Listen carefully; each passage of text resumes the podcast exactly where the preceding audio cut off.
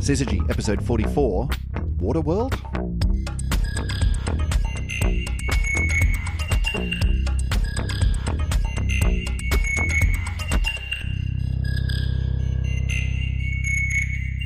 Welcome back for another edition of the Syzygy podcast. Emily sitting opposite me here at the table, Emily Brunsden, astronomer. Listen, there's been a lot of stuff in the news. Big, really exciting news this week. We found another Earth, apparently. Big watery planet with swimming pools and lakes and probably ducks and fish. And this is big stuff, Yeah, right? no, no, no. Hang on. Let's let's rewind this just a little Do bit I here. need to? Oh, did I come into that a little bit too hard? I think so, Because yeah. that's what everyone's been doing this week, right? It's it's been. ah, look, have you been hiding under a rock? There's been reports in all the big papers, and like I've seen it everywhere, from sort of you know BBC through to the big newspapers here in the UK and in America and so on. Everyone's been covering this discovery of a new exoplanet which has got water and it's been been reported as this is a kind of earth-like planet with lots of water on it and this is amazing because this is the first time we've ever seen it and and you can just follow the ellipsis from there to it's probably got people on it and but it's not quite that Not really quite. is it no Not quite. all right I mean, the hyperbole is valid in some sense because this is a really important discovery, and I think we need to talk about why it's actually important. Not because there are humans, you know, wandering around having lovely beach holidays on this um, exoplanet, but it's because this is this is a really important first for us. So, as usual, it's it's quite possible that the world's media, understandably, have been a little bit distracted by something which isn't quite the news, and it's it's our turn to sort of fill in some of those gaps for them from the astronomer's point of view. Of no, really, this is actually very very cool. Before we get to that, though, a little bit of follow up. Last time in episode forty three, we were having a bit of a chat at the end about the fact that everyone and their dog is going to the moon at the moment, and the latest group who were trying to land something on the moon was India. And that was going to happen a couple of days after we recorded the podcast. And so we sort of said, hey, we're going to tune in and watch that happen. And so, Emily, how'd that turn out? Well, unfortunately, not very well. Yeah, we uh, lost communication with the lander when it was a few kilometers above the surface of the moon. Now, I've got a little bit of deja vu here because it wasn't that long ago that we had a very similar issue with the Israeli lander, wasn't it? Yeah, so the Israeli one, it didn't decelerate fast enough, basically. Right. It, it just sort of crash landed into the moon. Um, probably the same thing ended up happening with uh, this other um, Indian lander, Chandrayaan 2. But we don't really know all the details, and actually, it's still not very clear exactly what went wrong yet. Hmm.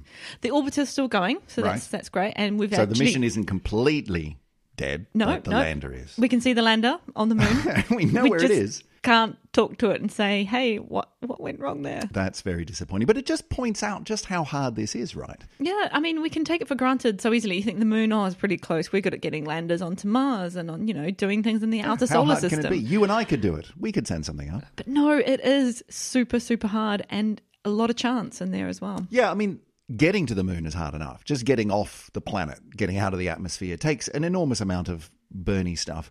Um, and then getting to the moon is a very, very long way. But that's actually, in a way, the easy part. Stopping enough to be able to land on the thing, which just brings further back. We've talked about this a lot recently, and I know, I know, I know, I 50th anniversary of landing on the moon, yada, yada. But it just points out how staggering it is that the first time we tried to do that with human beings 50 years ago, Apollo 11, it worked. Yeah. It could have gone so horribly wrong. We were so, so lucky. yeah, like this year alone, on an N of two, it's naught for two, right? Yeah. And that's not even with people on board. So, yeah, well done. Well done, everyone involved in the Apollo Apollo missions. Yeah, but this is definitely not the end for India's No. space program. I mean, they'll they'll be trawling through all those data that they've got from this mission, and they they'll be back. Yeah, yeah, yeah. Do we know who's next? Um, so well, I suppose Chandrayaan three will, I guess, will come along. but yeah, definitely. I mean, I mean, it's a huge achievement just to, to do what they've done. So I mean, it's it's not a failure. Yeah. It's just a minor setback. Yeah. So well done, everyone, for, for getting as far as you did. And we look forward to seeing the next one, which absolutely convinced, really hope it's going to work. So back to the news of the day. Big watery Earth-like planets that may be slightly overhyped. Emily, what's the story? Who's who's done what? What's been found? Well, okay, this is very interesting because there's actually two papers that came out at the pretty much exactly the same time. Because what's happened is Hubble did some observations of an exoplanet, and those data are public. So two groups kind of picked them up. Two you know groups expert at doing Okay. this kind of analysis. So Hubble, when when Hubble goes and observes stuff, it all just gets dumped online somewhere. Um, the, yeah, well, basically, yeah, basically in a big database. Right. Um, yeah, so But someone's deciding where it's pointing. So presumably it was pointing at, at somewhere in the sky for a reason. Yes, and uh, so these were very deliberate observations of Okay. this exoplanet. So the the science that we're going to be talking about comes from two papers. So the one is Benneke and Al, um, which can, is submitted to the Astrophysical Journal, and that's available on arXiv. And the other one is um, we've got Tsiaras and Al, which is gone through Nature Astronomy. So it's what's really cool, I guess, is that the bottom line of both of these papers, because I read both of them, is they get the same result. Right. So Which is always good. it's you really know. good. So Corroboration is always Yes. important. Yes. So, you know, the, the, the techniques work that we're doing. Right. But Were they were they working completely independently? Did they know that each other was doing work on the same? they must thing? be reasonably, I'm not sure, and- it's not quite my field, but um, they do cite each other in the papers. So they obviously know of Sure. each other's work. Sure. Okay. Um, yeah. So, uh, what this is a, a planet that we knew about, exoplanet that we knew about. It's called K2-18b. Okay, another fabulous ast- astronomical name. Okay, Yep. But where is ha- it? does have some meaning. Um, so it's about 110 light years away. Okay, not too far. Yeah, so it's a reasonably close one, and that's you should also pick up um, some clues maybe because of the name too from that. Okay, what was it again? So K two K two. eighteen B. 18B. Okay, so the B part, now I remember this, right? Because there's no A, is there? There's right? no you, A. You name the planets in order of discovery. Excellent, yep. Right, okay. And you you name them by letters of the alphabet, but for reasons that are not clear to anyone, A doesn't exist. So B is the first planet discovered around K2-18? Well, actually, the eighteen means the eighteenth system that was discovered by this particular mission Oh, to have a K2. planet K two. K2, right. Kepler. Kepler, Yes, exactly. okay. Yeah. Right, yeah, So we're slowly talking, switching on here this Yeah. morning. Yep. So Kepler was um, a astronomical telescope that was um, pointed to. We did this very very big long survey called the main Kepler mission, where we looked at hundred thousand stars that were not particularly bright necessarily, but in the same point in Cygnus. Once Kepler kind of broke a little bit and couldn't point very well. Started to fall we apart. started working on the ecliptic, doing bright stars. So K2 stars tend to be a lot brighter Okay. than Kepler All stars. right. So it's the 18th system from the K2 Kepler mission and the first planet found. Right. Yes. Good. So what? What did they find? So they discovered this planet back in 2015. It's a super Earth.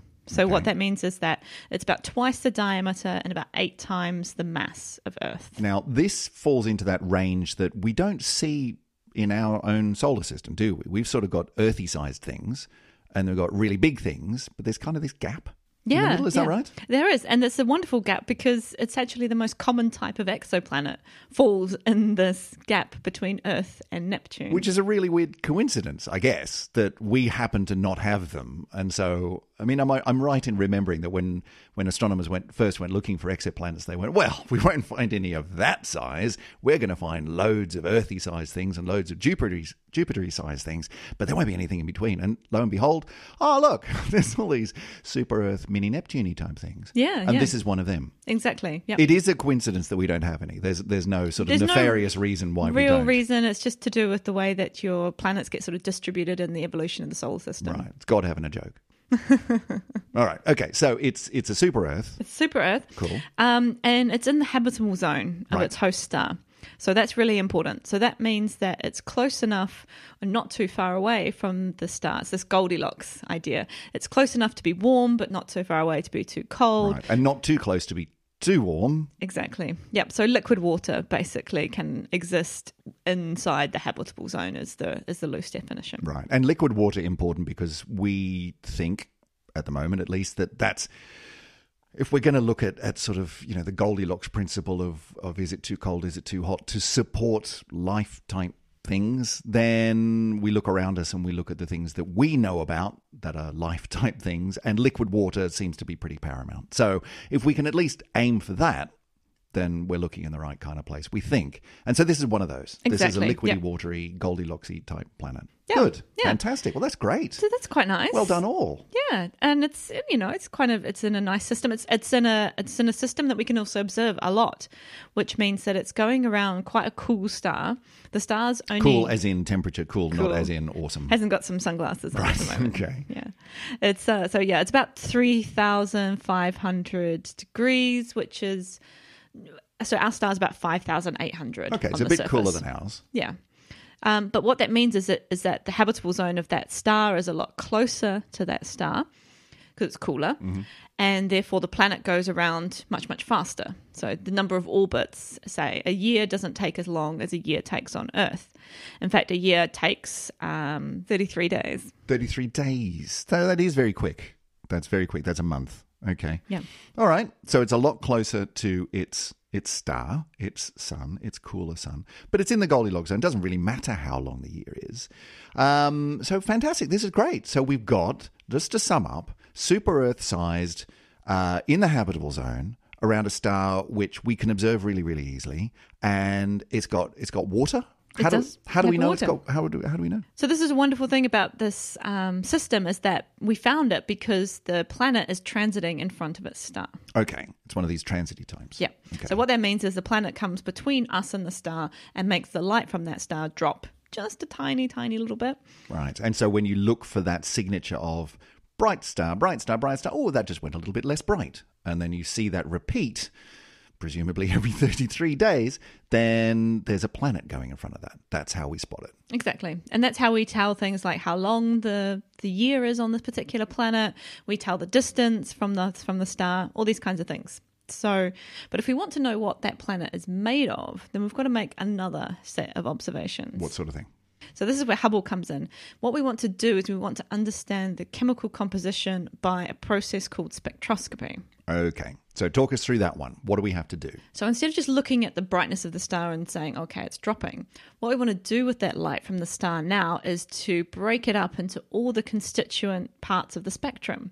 So it's like using a prism to create a rainbow. Right. You take I mean this is this is the, the, the principle of a of a rainbow that you see on a on a rainy day when the sun's pointing in the right direction, right? All the tiny little droplets of water will break the the white light that we see outside, the normal sunlight, and break it into its constituent colours, red, orange, yellow, green, blue, indigo apparently, because that's different from blue, and violet. And that shows that that light comes in all these different frequencies, all these different wavelengths. What we see is different colors. But when you've got light shining through a material like the, the atmosphere of a planet, interesting things happen with those different frequencies, don't they? Yeah, so I mean, a very basic analysis that we do very, very often as astronomers is to start with the light from the star and understand what chemicals a star is made of. Right, because the different chemicals will be spitting out their own particular fingerprint frequencies of light, won't they? Yeah. Yeah. So, for example, in the spectrum of a star, you pretty much always see really, really big hydrogen lines. Right, because there's a lot of hydrogen. There's a lot of discussed. hydrogen yeah, yeah. in these stars. Yeah, and you can see that as very bright, very particular colors in the spectrum. Yeah. Yeah. So now, then, if you take a planet, well, planets aren't bright. They, they don't shine from their own light like a star does. So we can't do the same technique directly with a planet. We can't just point a spectrograph at a planet and say, oh, look, that's what you're made of.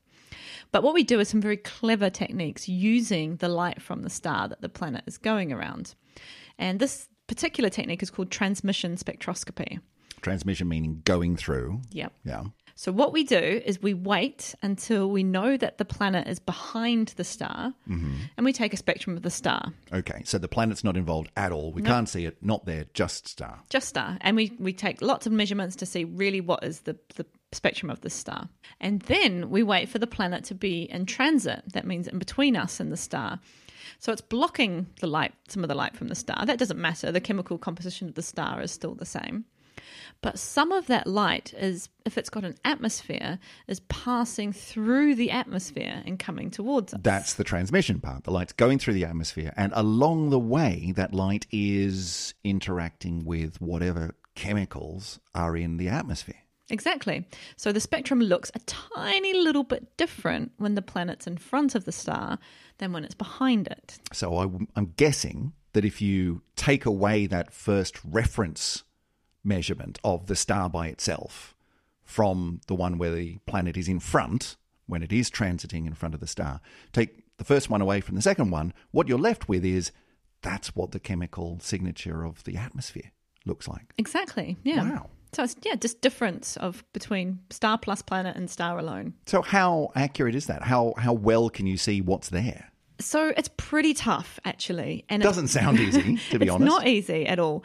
And what the real hindrance is is the best way that we can do spectroscopy currently um, is by is using instruments that are currently on the ground. Mm-hmm. So our best spectrographs, things like HARPS that find exoplanets using basically spectroscopic techniques. Are on the ground where you've got to look through the atmosphere of the Earth, and it gets really complicated trying to disentangle everything I that mean, our seeing. atmospheres, as we've talked about before, it's, it's hard. It's wobbly. It gets in the way. It's, yeah. Okay, but they use Hubble. They use Hubble. one. So Hubble has some really basic spectroscopic sort of tools that it can use. It's actually got something called the wide field camera, and it's got a grism on this wide A grism. a grism. and what's that?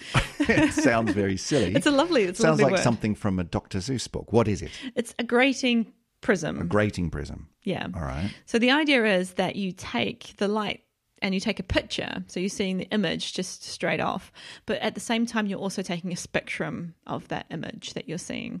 So you got sort of part of the light that comes through makes your picture, and then part of it goes through the grating prism part and makes your spectrum. Right. Okay. But it's not like a super high resolution spectrum like the kind that I'm used to dealing with every day.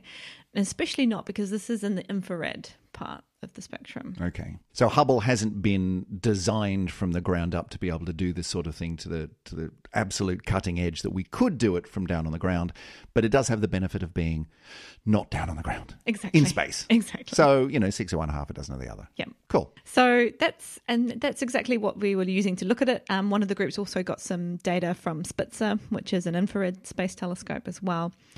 And what we ended up with was maybe uh, not even quite a couple of dozen points in the spectrum. And the graphs on this are really, really lovely in the in the articles um, because you see this kind of these points, and they've got these big, big error bars. But you can fit models to see, okay, what is causing these particular points to be in the locations they are. So just unpacking that a little bit. I mean, if you're if you look at the the spectrum of the of the sun, for example, and I mean, even if we're only talking in the infrared, there's still an enormous amount in there. You know, you can you can get a lot of information from that spectrum, all sorts of different spectral lines that say there's this particular thing and there's this particular thing and there's this particular thing. Um, and what you're saying is that they managed to get six points on the on the spectrum from the from these measures. Oh, but bit more than that. So Bit more than yeah, somewhere between I'd say twelve and fifteen, Right. something about that. So it's it's some data, but it's not an enormous amount of data. Like the sort of the sort of spectral data that that you can get by looking at something like the sun or something that you've got a really good look at is incredibly detailed and really like you can get enormous amounts of information out of it. That doesn't sound like very much, only a dozen or so. And yet, if you have a model for what you might be looking at, it's either going to fit that data or it's not. Exactly, exactly. And from the data, it's quite obvious that there is some depression in the spectrum, which means there's absorption, which means there's some water, which is at this particular wavelength, that's absorbing some of the light that's coming from that star. So there's kind of missing, missing water, like Right. missing light with these these water molecules. Right, right. Because we know how water works, right? We know what happens when light goes through an atmosphere with water in it because we've got one. we can do that one really, really well. And so we can apply that model really quite carefully and see. So what you're what you're saying is that in these measurements, they see a, a drop in the signal of this spectrum right where you'd expect it to be if there was water. Exactly, exactly. And this is pretty clear. Like there's not much doubt about this. There's not. There's no doubt that, that there's water there. I mean, these these are great observations, and the, the what's really the interesting thing is how do you take those that idea that there's water here and construct a picture of what the exoplanet might look like? Sure. I mean, that does sound. You know, you, you sometimes see these discoveries of, you know, an ancient, ancient, like, you know, 100,000 year old skull has been dug up somewhere and they reconstruct the face. And you think, really? Like, how much of that is real and how much of it is just, well, it could have looked a little bit like this. So, how much can you extrapolate from a spectrum that says, yep, looks like a bit of water to therefore this is what the planet looks like. Well, we are building more and more models to see to do this exact kind of measurement, but at this point in time, there's a little bit of um, like crossover between different models. Sometimes the same data can fit more than one model. And that's exactly what one of the papers is presenting. Basically, they found a really interesting part, which is that there's evidence that the water is cycling between two phases, which means that it's cycling between being a gas and being a liquid. That's called rain, isn't it? isn't Yeah. That, isn't that what we call rain? That's exactly what we call rain. So, Yeah. we, so vapor, water vapor is in the atmosphere, and it's changing between liquid water and water vapor, water Wow. droplets. So they can they can tell that just from sifting between different possible models of the data that they've got. As Yeah. you know what, maybe it's raining on this planet. So I think going to rain is another step again. okay, that but, might be. I, uh, maybe I'm getting but into at least sort of you- you've got water droplets yeah. and you've got water vapor in Okay, the atmosphere. That's right. that's what we can say. Look. I'm going to call that rain. Okay, I'm just let me. Okay, I'm part of the problem, aren't I?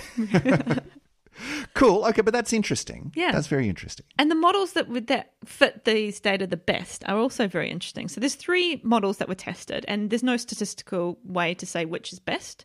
So when that happens in science, we just say, well, these are the three Sure. that we Yeah. fit at this moment.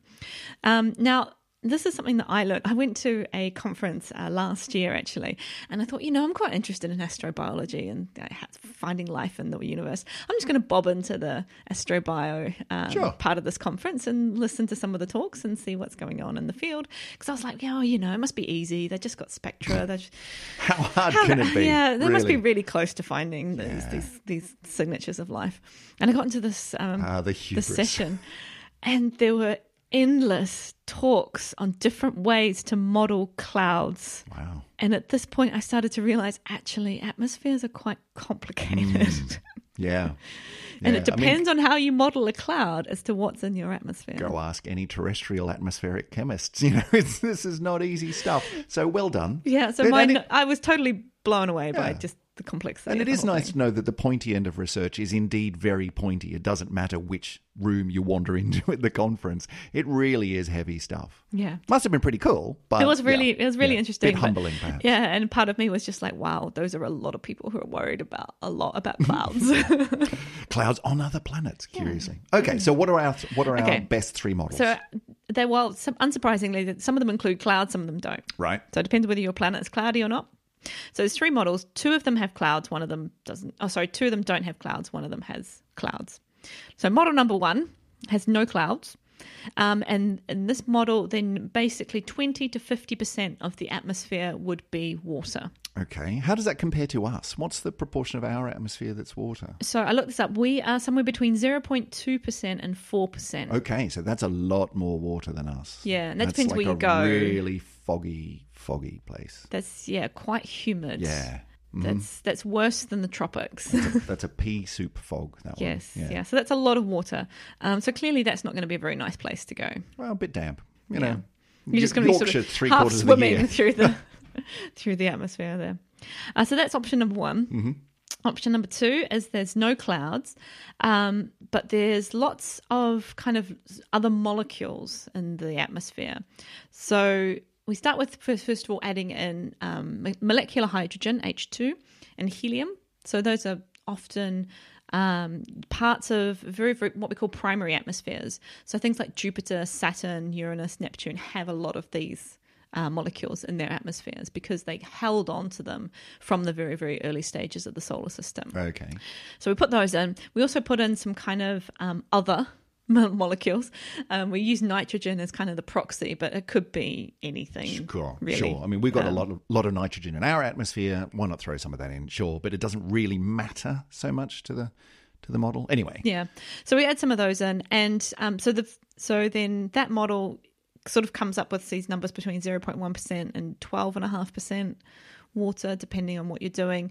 And the final model is the same thing again, except there's clouds as well. right. So Okay. All right. So there's a couple of competing models that at the moment we can't decide between. Like none of them are really standing out. So winding this all the way back then, here's the discovery. We have a super Earth sized thing, lump of rock, It is a rocky planet, I'm assuming, at that site. Maybe. Well, okay, all right, all right. I'll back off that one for a second. maybe- Mm-hmm. Park that one. It's in the Goldilocks zone around a star, which is a bit cooler than our own, so it's a bit closer every 33 days. And there is water, pretty convincing evidence that there is water, which is changing phase between sort of a, a, a gaseous and a, and a liquidy style. And so, huge press coverage of, wow, it's just like us.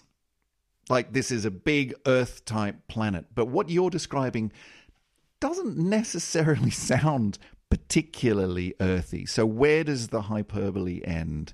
Where does the wishful thinking end? What What is this thing most likely to be? So, well, we can take the scientific statement, which Mm-hmm. this is this is the first Earth-sized. Now you have to do the the air Mm-hmm. The air kind quotes. of yeah air Yeah, quotes for listeners this. need to imagine some pretty severe Emily earthquakes going on there.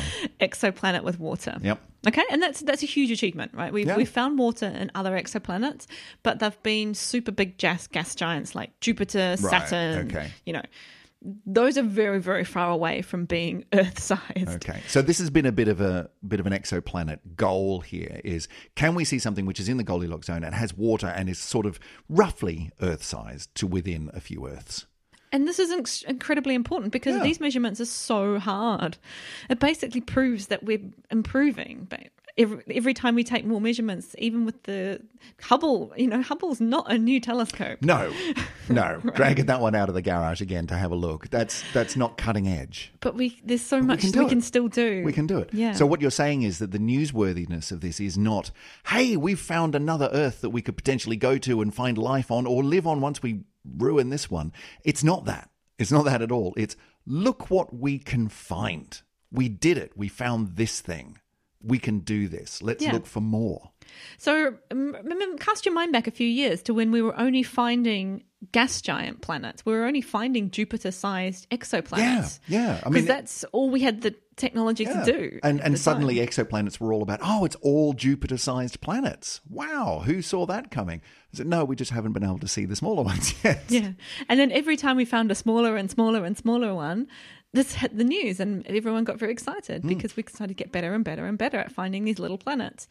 And so this is kind of the same thing, except now we're better at finding atmospheres of smaller and smaller exoplanets. Yeah, and go figure that there's a little bit of a mismatch between what the astronomers find really exciting and the, the nuance of that story and what the world's press finds exciting, which for no fault of their own will be so sorry, why do we care? Oh, it's kind of like Earth. Well, it's like us. It must have water and life on it. Fantastic. I will run with that. Um, and just quote Emily the astronomer on that. like it makes sense, right? Yeah. Makes perfect sense. Yeah, but the sh- yeah. nuance is is the hard part. Exactly. Yeah, and I mean this. Uh, taking this another step further, I mean these um, mini Earths, uh, sort of super Earths, uh, mini Neptunes, are planets that we don't have a local variant Yeah. of to study. Yeah, as we said before. So we know much, much less about this type of planet than we do about gas giants or rocky Earth-like Right. things. And given that they seem to be the most common type that there is, we should probably spend a bit of time looking at them. Exactly, and I've I looked in just a little bit to sort of see you know what what is the current sort of state of knowledge on these things, and it's really interesting Mm-hmm. because yeah, huge question marks, but the huge question marks are really kind of cool because we're trying to figure out how much say you might have a rocky core underneath a giant atmosphere.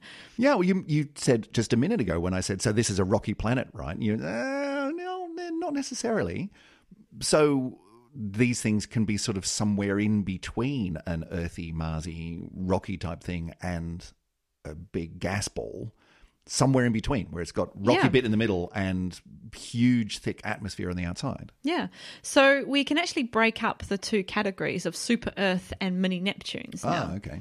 So they do have sort of their own. I mean, it's how you define each group is not official, but there's kind of some working tools. Oh, really? Astronomers haven't really nailed down the definition of something. Yeah, Go figure. No, Huh. well, we haven't got a ne- Sorry, what was that? definition of an exoplanet No, yet. Never mind. Never mind. We haven't got an exoplanet definition yet, so maybe we need to start there. Start with what do you people do with your time? Honestly. anyway, go on. Okay, Yes. so a super Earth loosely is something that's maybe between two to ten times the mass of Earth. Then, just for reference, how much bigger than Earth is, say, Neptune? So Neptune is uh, 17 times the mass Okay. of Earth. Okay. So we're sort of going halfway. Yeah. Yeah. Well, yeah. So this is where it gets complicated. So super Earths we tend to define yeah from mass, Mm-hmm. whereas mini Neptunes we tend to define from radius, Right. Which is two to four times the radius of Earth. Is that because gassy type planets will tend to be bigger because Yes. gases are more spread Yeah. out? So if we just take Uranus and science there, Neptune. kids. Yeah, Uranus and Neptune, put them by each other. They Yep. actually, they one of them holds the record as being closest to Earth in radius, and one of them holds the record of being closest to Earth in mass. Right. And it's not, you know, so Uranus is four um, Earth radii, but it's fourteen times the mass. So much more dense. So it's yeah. so it's more dense. Whereas Neptune is sorry, Neptune is three point eight, so it's slightly smaller, but seventeen times the mass. So it's more dense Oh, okay. than Uranus. Right. Yeah. Yeah. Yeah. So the compositions are completely different. Yeah. And it turns out that density is actually one of the key things we can measure about exoplanets. How do you do that? It's again mass and radius. So density is mass divided by radius Sure. or volume. Yep. Um, and we can measure both of those things from a transit if we know good information about the star that it's going around. So it's fairly easy to say, yeah, we know the density of this exoplanet or average density. Sure. Okay. How much of that is a very, very dense core and a very, very light atmosphere I see what you mean. Yeah. versus just a kind of solidish thing all the way through is very, very tricky. But we do know that low, very, very low densities things in this kind of regime, they've got lots of hydrogen, helium. This is these primary atmospheres again. They're probably um, not very suitable to go and live on. Hmm. We don't really breathe hydrogen and helium. No, all that much. No, I mean, it might make your voice a bit funny and might make you suddenly explode into flame. well, it's- well, only if there's oxygen around, I guess. But yeah. it's not, you know, it's not atmosphere as we know it. No. No. And if you go super, super high density, you've probably got something really rocky, but with not really an atmosphere at all, which, you know, like Mars, for. Yeah. example, not super friendly to go live on. No, Mars is not the kind of place you want to take your kids, as Elton John once said. So what we're looking for is this kind of intermediate. Hmm. Again, the middle ground, the Goldilocks middle ground. Um, and you can have water, you can have an ocean planet, for example. Or for an intermediate mass, you could have a really dense core in this big atmosphere. Or you could have a gas dwarf, which is kind of a thick, gassy thing. I guess coming back to why this is why this is interesting and, and interesting for different reasons to different people. It's it's not interesting because we've discovered Earth two. It's interesting because we've discovered this at all. But it gives us the the hope and the ambition to then go, all right, let's look at more of these and let's see if we can start nailing down some of these possibilities because there's a lot of as you say there's a lot of big question marks about these these super earths um, you know mini neptunes there's a lot of question marks there's a lot, lot of models all competing and none of them are winning the race yet Yeah, and it's probably true that all of these types of planets exist, right? So now, when you come to me um, after you've made your first exoplanet discovery and say, Yay. "Well, I've got this super Earth," I'll be like, "Yeah, cool, but what's it made of?" yeah which one is it oh, can't i just have this no you need to go and do some more work okay all right can i borrow hubble Well, even better, and Mm-hmm. the, soon you're going to be able to use the JWST, the James Webb Space Telescope, soon very soon. come Please. on go on james Please. webb Please. and what will that do for us Well, James, unlike Hubble, James Webb is built for this Mm-hmm. task, right? It's got spectrographs um, on board. It's got grisms as, as well that are designed. got grisms coming out the wazoo It's designed to do these measurements because when now we know that all these exoplanets exist, and even better, now that we know what kind of stars are the easiest ones to go find them around, uh, we can basically build the instruments to be designed to do exactly the, the right job. This is why everyone, and every once in a while when we talk about James Webb Space Telescope, and we just come on because it's been delayed so many times, but it's got so much cool stuff. It's going to be awesome when it gets up there and works. We're just everyone, the entire world of astronomy is rooting for these guys. Come on. It's going to be so perfect for these these cool stars, right? There's lots of infrared light. The planets go around quick. So, for example, the analysis of this um, exoplanet, they looked at eight different transits to make these measurements. Now, if you wanted to do that for something that was the Earth, you've got to wait eight That's years. eight years. yeah. Yeah. Whereas this is only, you know, what, eight months. Yeah, although it took a little bit longer Yeah. to get all the Hubble time that let's, you wanted, let's, but let's call it. but you can do it within a couple, of years, Yeah. definitely. Yeah. So we this is why exoplanet science, at least in the terms of the search for atmospheres and life, is really focusing on this part, these types of stars. The flip side of that, of course, is there's massive debate in the field as to whether the types of stars that we're looking at these planets that are going around, they're actually n- maybe not suitable for life at all. Oh, why is that? Well, it turns out that these really cool stars might be just too violent, too destructive for life to exist. Like, what kind of violence? What are we talking about? If if we were on one of these planets, what would happen? Well, there's a huge part of the formation of these stars when they get born. They're just they're just nasty pieces of work, basically. They've got enormous flares and eruptions of radiation that are coming off them. The ultraviolet like flux of this light coming off is extreme and we know that ultraviolet is really damaging That's to, not good. No. to life on earth so if you're just going to be blasted with radiation and then horrible flares and lots of flickering so Especially as if you're even like a lot closer to the star in the first place. Yeah, and whipping really around it every 33 days to have another swing past that latest flare. I think And if the Hmm. light's varying all this time, like so constantly huge variations in Hmm. the amount of light that you're receiving on your planet. So it's not decided that it's impossible for life to be Mm-hmm. in these environments, but it's pretty hotly debated whether. maybe we should be looking elsewhere as well. Yeah, but we're too impatient. this is the problem. If you want to, you want to go to the sun, you got to, you got to go for things that are years or more.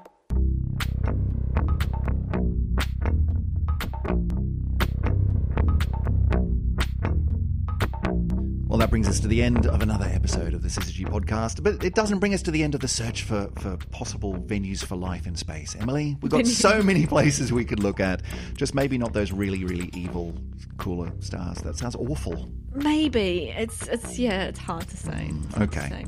Well, we'll have to come back and revisit this one in the future. In the meantime, if you want to keep in touch with us, there's plenty of ways that you can do that. You can go to our website, syzygy.fm, check out all the past episodes, all the show notes, go and back and listen to everything way back to episode one and even zero, the teaser that we started with. Check out Um, our shiny new logo too. Exactly. It's had a bit of a makeover. Uh, and you can send us some comments through there. You can go and find the contact page and just send us a few notes. But that's not the only way. Emily, how else can people find us? We are on the Tweetiverse. We are. So if you like your news short, punchy, and very, very exciting, Yes. of course, every episode of Syzygy delivers that, but also Twitter does as well. So if you join us at Syzygy Pod, S Y Z Y G Y P O D, then we're on Twitter, we're on Facebook, we're on Instagram. all of the all of the social media. Well, maybe not all, All of of them. them. There are lots of social medias, but if you're in doubt, just see if you can find us at Syzygy Pod. Um, a couple of things we'd love you to do for us. We're always interested in rising up through the noise of the podcast universe. So if you want to help us out and share the fun and enjoyment and sheer wonder of astronomy with your friends and relations, then tell them about us. Spread the news. Go onto your podcast client of choice and give us a couple of stars and a review. That always really helps because it does help us to rise up. And if you want to help even further, then pop on over to patreon.com slash syzygypod where you can become a financial supporter of the show. But whether you do that or whether you just spread the word verbally, either way, you're fabulous to us. And we will catch you again for another bit of astronomical fabulousness next time on the Syzygy podcast. See you later, Emily. See you later. Bye. Thank you.